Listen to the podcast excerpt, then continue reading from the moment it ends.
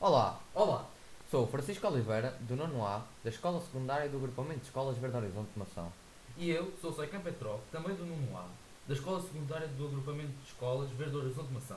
E hoje, no âmbito do tema Não tenho nada para fazer, e agora, do concurso Ser Escritor é Cool, estamos aqui a produzir este podcast, não é verdade, Secan?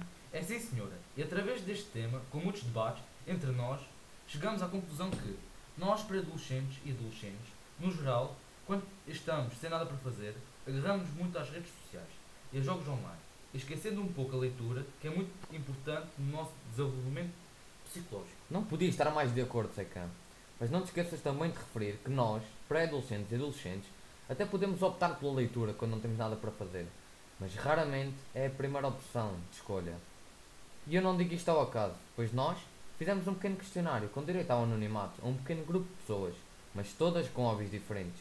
Em todas as situações, a leitura nunca é a primeira escolha. E curiosamente, com a escrita acontece o mesmo. E a escrita é bastante importante. Verdade seja dita, Francisco, a escrita é muito importante para o nosso desenvolvimento. Mas já reparei que ninguém quer escrever quando é preciso, durante as aulas até porque soube pequenos murmúrios a reclamar sobre ter que escrever. Mas se, se estão sem nada para fazer, tentem escrever uma história, uma música, poesia, quem sabe um diário, mas tentem fazer da escrita e da leitura um hábito diário. Eu próprio escrevo e leio todos os dias. Quando digo isto, não pretendo transmitir que escrevo 20 linhas. Não digo que leio 50 páginas, mas basta escrever duas, três linhas e ler 10 ou 20 páginas por dia para me ajudar bastante na compreensão e na interpretação de textos nas aulas.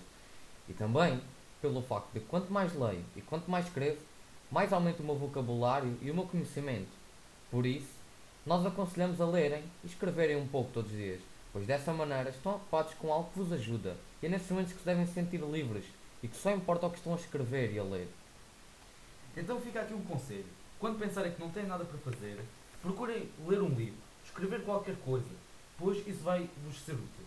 Bem, espero que tenham gostado deste podcast e nós esperamos que votem a nós na página do concurso para nós podermos ir representar a nossa escola numa próxima fase. Obrigado!